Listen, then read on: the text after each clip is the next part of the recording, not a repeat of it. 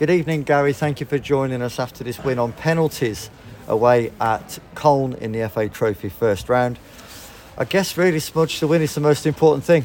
Yeah, obviously, you know, to go through to the next round, that that is the most important thing in any cup game. Um, I just thought today was a typical cup tie, you know, in, in the way, the manner in which the game was played by both sides. Um, we're up north, you know, way up north. It's a typical, as I said, tie, and you know what you get from those northern sides. I thought that, you know, I knew they'd come out and have a hunger and a desire, and they were going to be very physical. And I told the boys before the game we're going to have to match that.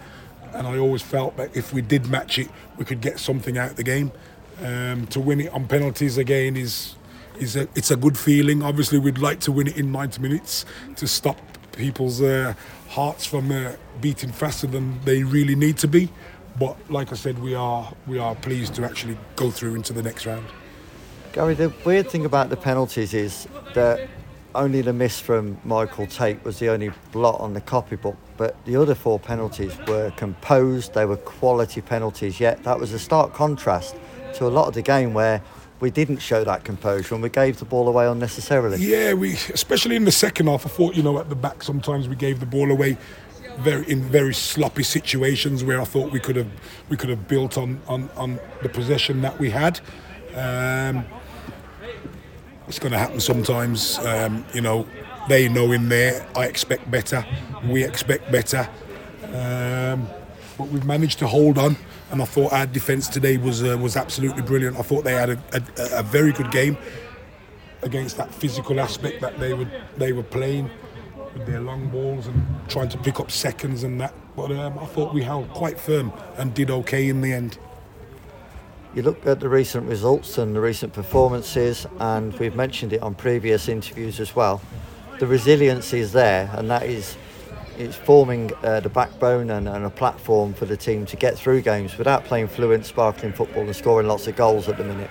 Yeah, we've always had that belief in the players that you know they've we know they've got the quality to go out and produce, you know, um, free flowing, fancy football if you want to call it that, you know. But um, they've also got a little bit of heart and a little bit of desire amongst them as well, and you can see they they're going to dig deep and fight their way through right the way to the end like they have done today.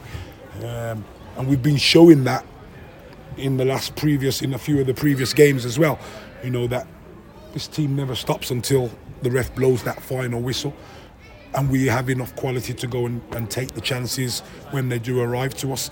Um, today we didn't we didn't start really really pushing and penetrating as much as I would have liked to until possibly the last 20 minutes or so. And then I thought, you know, we had control of the game. It was just a matter of time or finding the right pass at the right time where we could get a goal. Just so happens we went a goal down and we've had to come out and go and get the equaliser. So uh, I commend the boys for that, um, that never say die attitude that they have. Well, they're going to need that in spades on Tuesday evening, Smudge, with the visit of uh, Banbury United uh, at the Lamb, uh, riding high, unbeaten in the league. I believe they've gone out of the FA Trophy today, losing 1 0. But uh, nonetheless, unbeaten in the league, massive test. Yeah, definitely um, a massive test. And them are the kind of games that, you know, we know are going to come thick and fast. And if we want to mount any sort of challenge to be anywhere amongst that top five, top six, then you have to beat some of the best sides in the league, and Banbury at the moment are one of the best sides in the league with their uh, their unbeaten run and the way they're performing. So we know another battle on our hands. Um, the boys are going to go away and aid their recovery after today on a heavy pitch again, um, and we'll be bouncing and ready to go for Tuesday. Wonderful. Thank you for your time, Gary. We'll catch up with you again on Tuesday. Cheers. Thank you.